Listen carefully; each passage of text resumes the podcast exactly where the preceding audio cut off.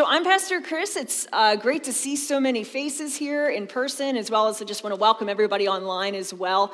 And um, it's been a pretty interesting week, right? We're kind of entering into the, the kind of tail end of fall, and pretty soon I'm told the snow will be falling.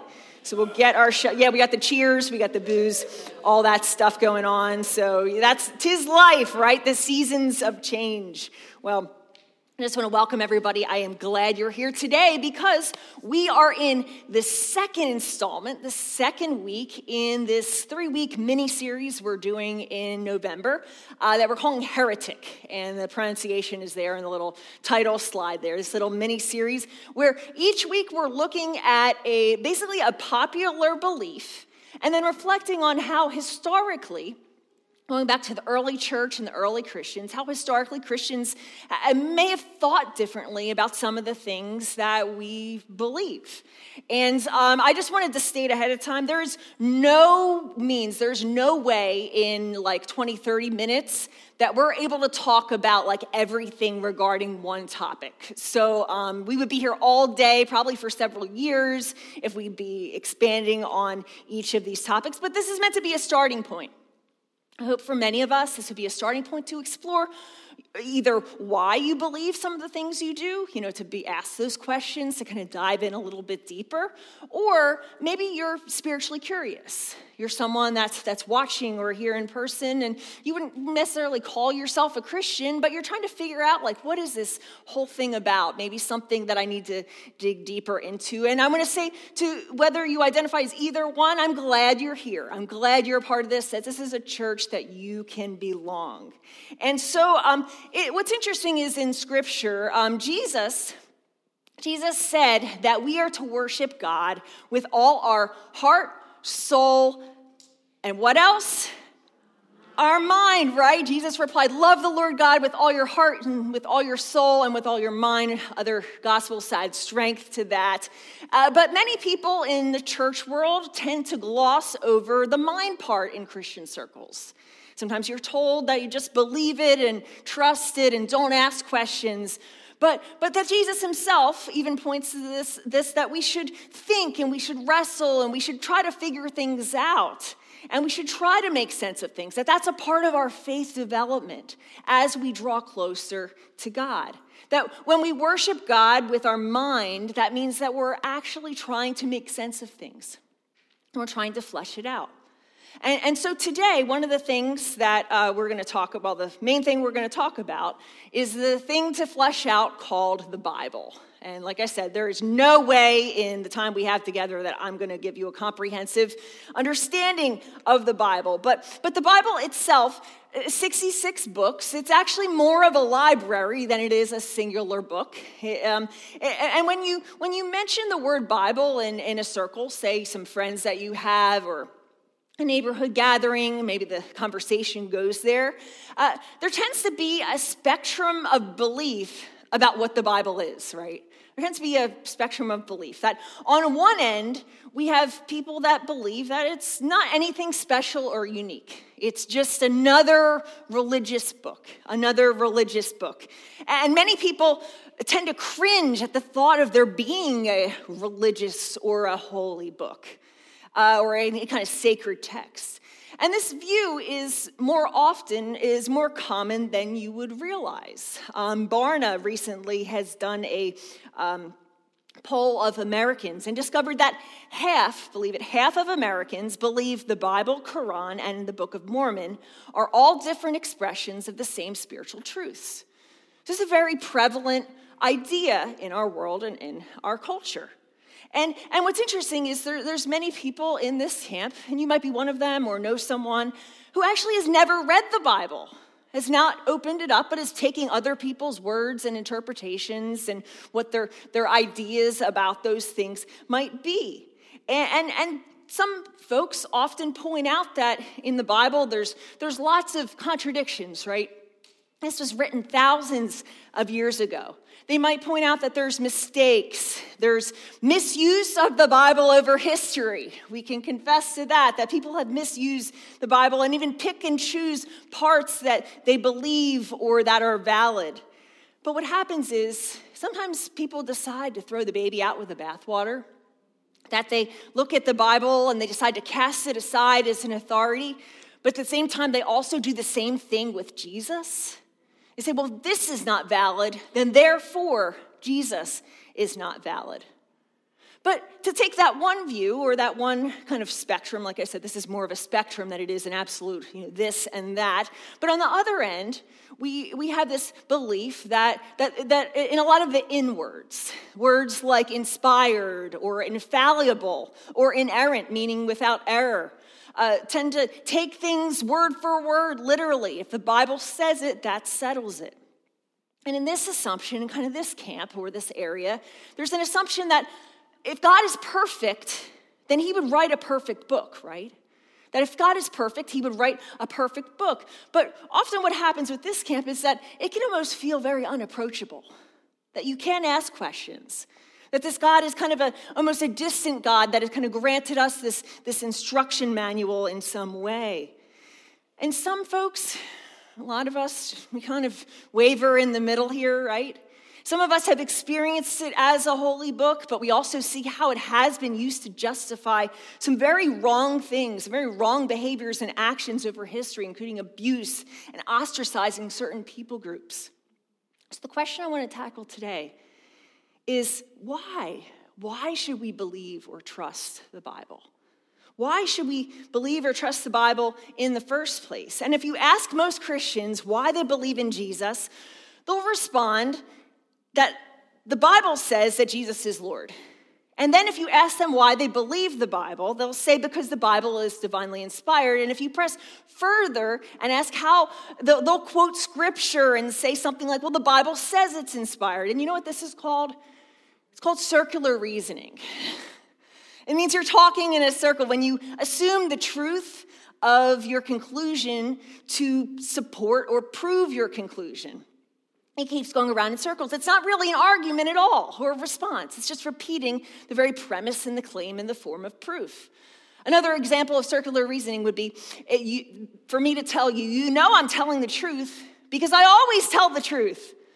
Well, kind of a circle there. Well, I always tell the truth, so you're going there. Another way of circular reasoning would be to say, you have to obey the law because it's illegal to break the law.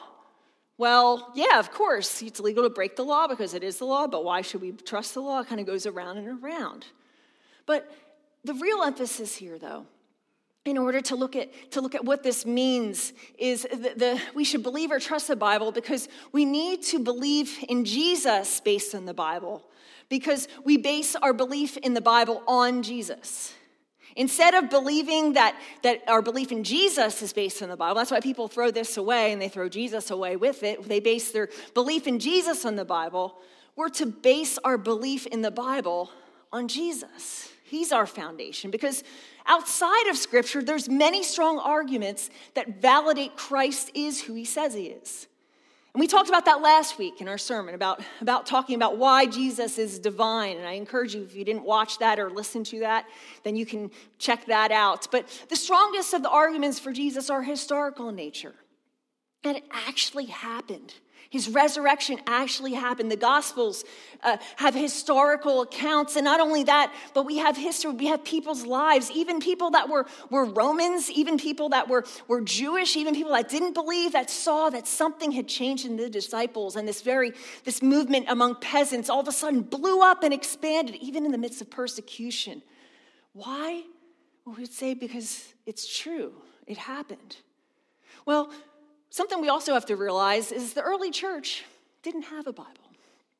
They didn't have the New Testament with the stories of Jesus. Instead, when they gathered, they told the stories of Jesus among them in house churches, in groups. And so we have to be careful when our faith in Jesus is based only, solely, I'm not saying we don't base it, but it's solely based in what the Bible says. And Jesus himself he said this too in John 5. He pointed to the Pharisees You study the scriptures diligently because you think that in them you have eternal life. These are the very scriptures that testify about me. Yet, yet you refuse to come to me to have life. Jesus first, then scripture. He says, if you believe Moses, you would believe me, for he wrote about me. But since you do not believe what he wrote, how are you going to believe what I say? See, you wouldn't make this stuff up. You wouldn't make this up for, to say that Jesus said these things because at that time nobody would refute the scriptures, especially from the Old Testament scriptures, but Jesus did because he's saying your priority is important.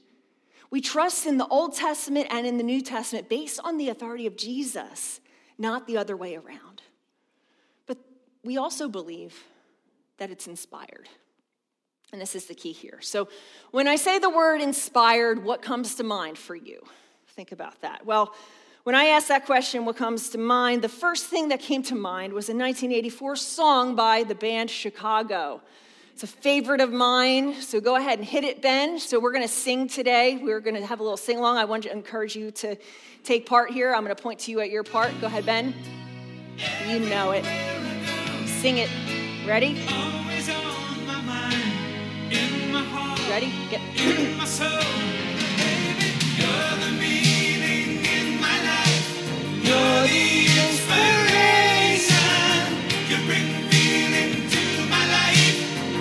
The inspiration.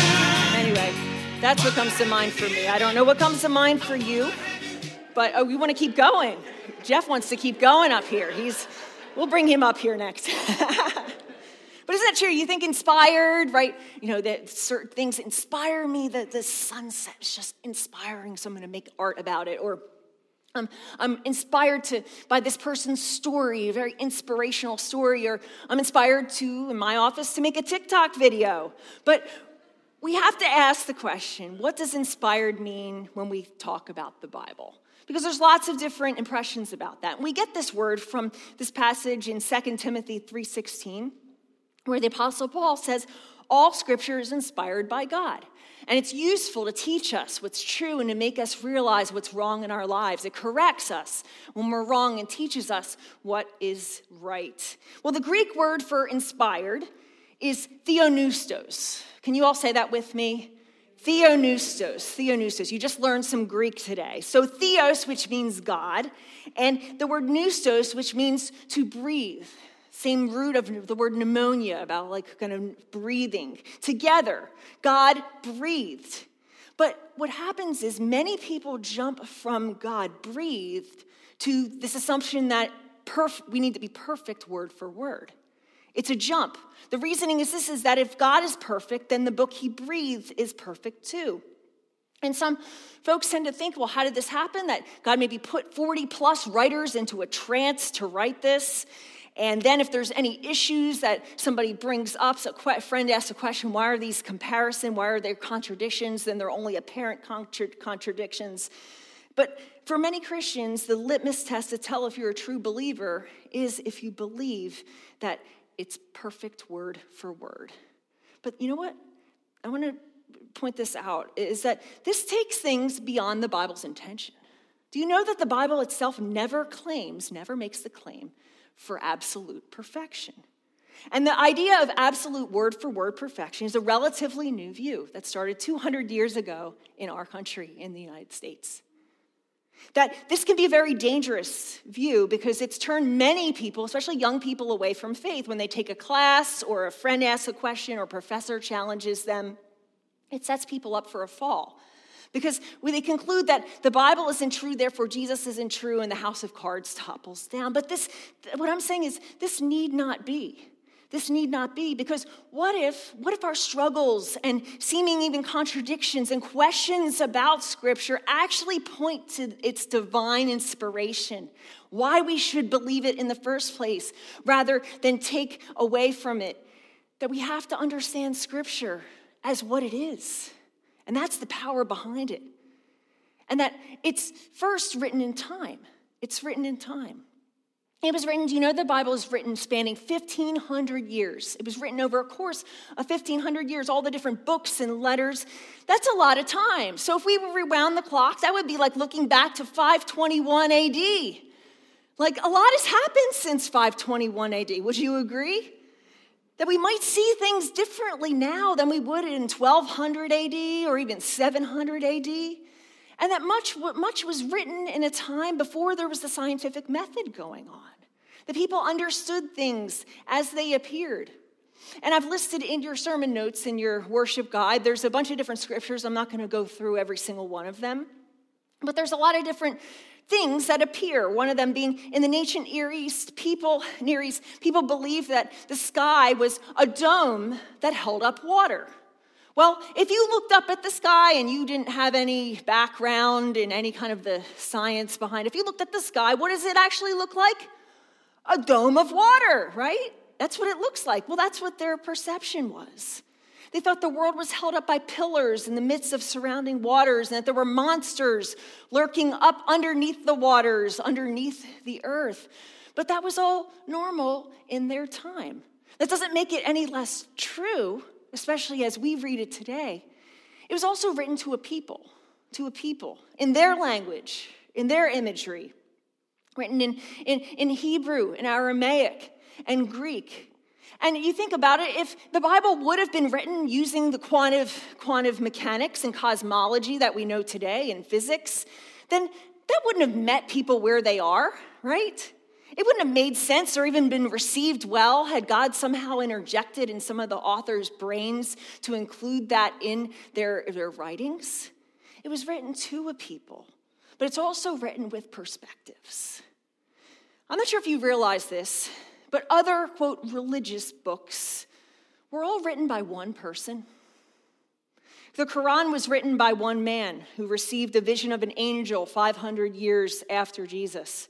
The Book of Mormon, published in the 1800s by Joseph Smith from Vermont, where he discovered golden plates with an, uh, an ancient language on them. But the Bible, Bible's different. It has a hugely diverse collection of writings and genre, everything from histories to letters to poetry. You would read all those things differently if you picked them up out of the library or looked them up online. And it was written by over 40 authors. 40. 40 authors, believe this, who came from over three continents different backgrounds. Some were fishermen, tent makers, military officials, shepherds, attendants to the king.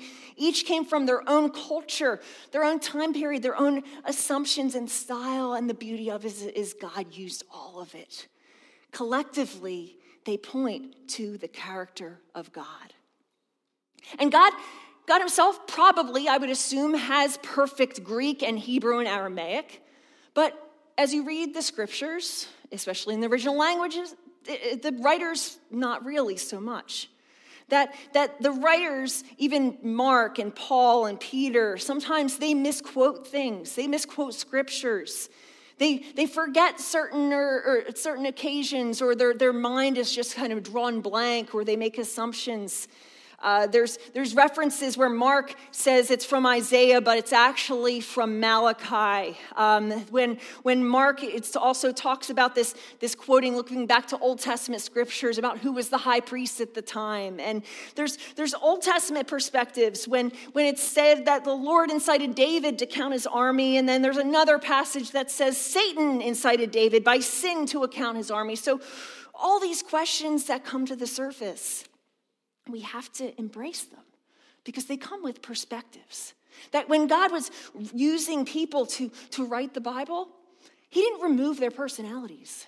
He didn't put them into a trance that they would write these things, but instead, He used it and in spite of it. And, and also, we see that there's some unchrist like pictures of God that are painted throughout, especially the Old Testament scriptures. Pictures of God that aren't consistent with who we see as the character of Christ, who we know is the exact representation of what God is like, that He is God Himself. And if you assume that the Bible is perfect word for word, these sorts of objections can cause you to struggle and question this God and throw out the baby with the bathwater. But does God still breathe through the Bible? Can God still use this, even with questions, even with struggles, even with apparent or some, some contradictions there? How does God breathe through the Bible? I would say absolutely yes. And the key here is keeping Jesus at the center. When we keep Jesus at the center and we view the rest of Scripture with the lens of Jesus, then it brings that to light. See, the disciples, this is interesting. We're going to enter into the Advent season in a couple weeks as we're getting ready for that.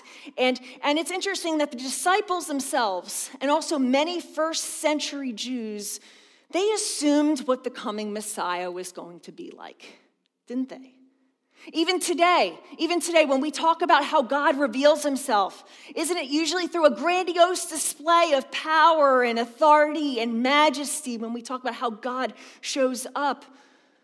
But when Jesus shows up, he doesn't look anything like that. He doesn't look anything like that because where is Jesus born? In a manger in Bethlehem. To whom? Carpenter, right? From what town? From Nazareth. And he, spend, he grows up and he spends time with who? Fishermen and terrorists, believe it or not. Uh, he then enters into Jerusalem riding what? A donkey? It's dangerous to make assumptions of what a perfect God is going to do. Instead of assuming, we have to look to the place and the way that this perfect God reveals his true nature, and that is the place of the cross. He reveals ultimate authority and strength through something that looked so weak. Because Jesus, Jesus has a funny way of blowing apart all of our images and assumptions and expectations about God. And when God actually reveals himself, he allows himself to go to a cross. And in 1 Corinthians 1:18, Paul says this that it's foolishness it makes no sense that for the message of the cross is foolishness to those who are perishing, but to us who are being saved, it's the power of God.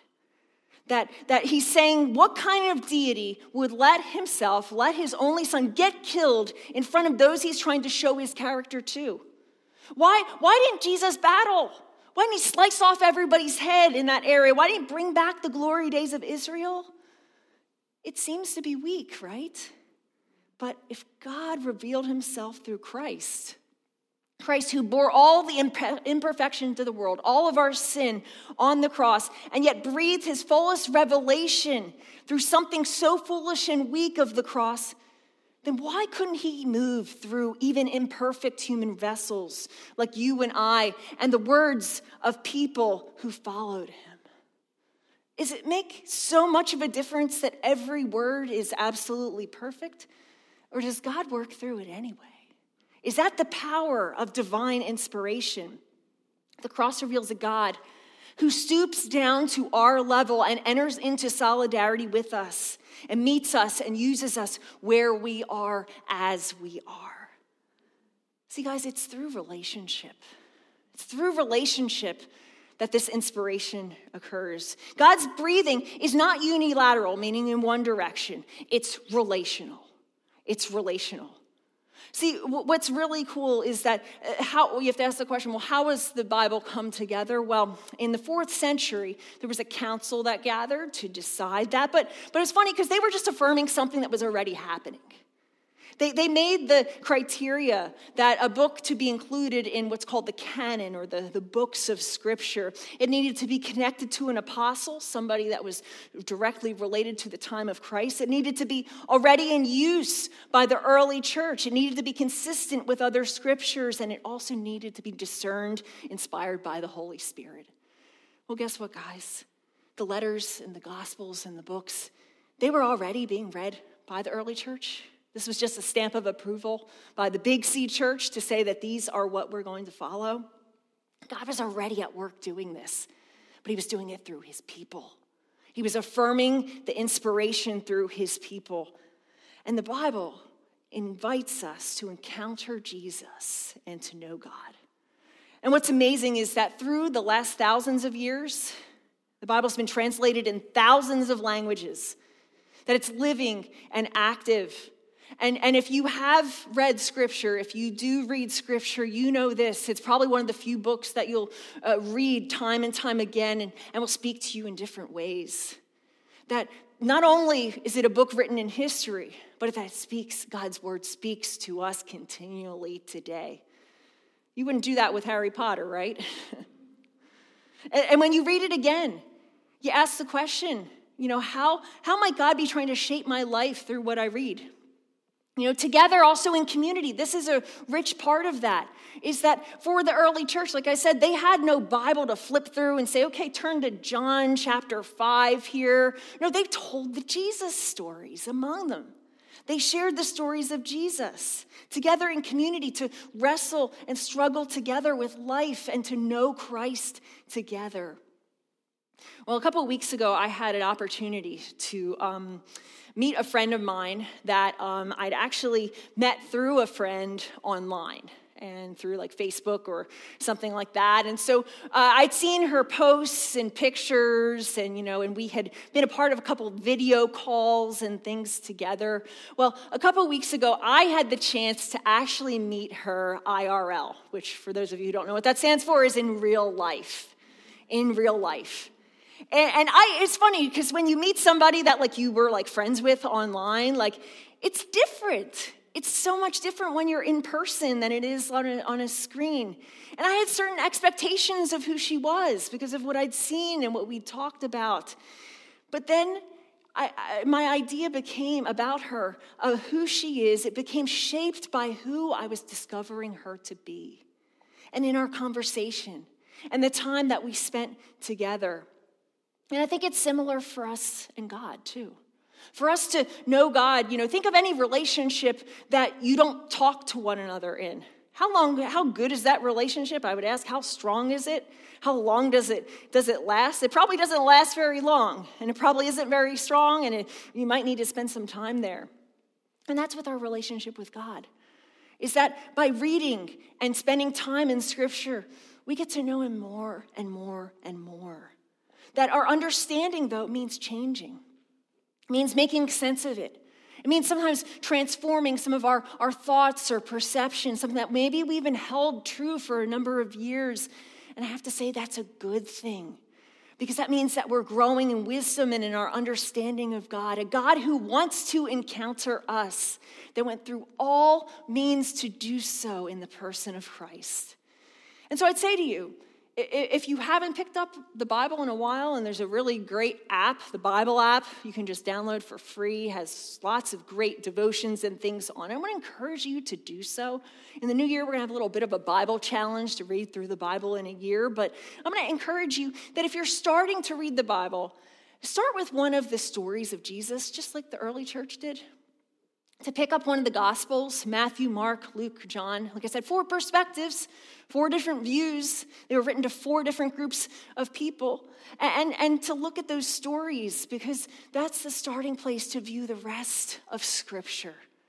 See, when we read sometimes, maybe for you, it's been kind of stale. Uh, when you've been reading scripture for a while and it's just like, okay, well, here I am at this chapter again, or I'm trying to read through the Bible, and then, you know, you get to Leviticus, and then you're like, ah, okay, done, done here. You've been there, done that. Well, I'm to encourage you change things up. Read it in smaller portions. Change the place that you're reading scripture or the time of day, or the time of day.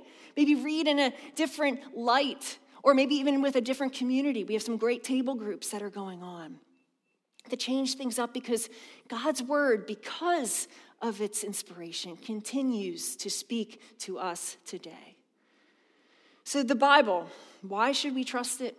Why should we believe it? I think this really sums it up that the Bible is perfect. It's perfect in revealing God and everything necessary for our salvation. Why should we trust it? Its history and perspectives, even apparent contradictions and imperfections, we would say, are all part of the good news. That if he could breathe his revelation by using normal people, then there's hope for you and for me. Is the Bible infallible? Absolutely. If you read it with the purpose God intended, that we trust the Bible to be perfect in its purpose to pointing us to the one who overcame all of our sin, all of our mistakes, and the death consequences of our sin on the cross. It's everything we need to know God and to be in relationship with Him. And I don't know about you, but that's a beautiful message. It's a message of hope to know that He still speaks, that that is good news indeed. And I hope I hope that this would be a starting point for you as you wrestle with scripture, maybe getting back to it. Um, that, that it's amazing to me that, that there's times that I, I've kind of put off reading parts of the Bible and got into my own routine of things. And I've been part of this like Bible in a year app uh, story there. And I can kind of get into that rut. But then there's those times that I'll hear a scripture like three times in one week, the same one, believe it or not. And it just happened to be from this one chapter, or this one place. And, and it's something that maybe I needed to hear at that time. It's amazing how God taps you on the shoulder at those times when you're listening, when you're impatient, and when you're waiting.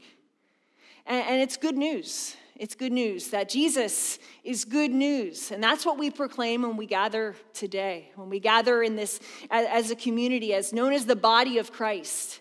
That it's a beautiful thing when all these different parts and stories and people and experiences, that God draws them all together in worship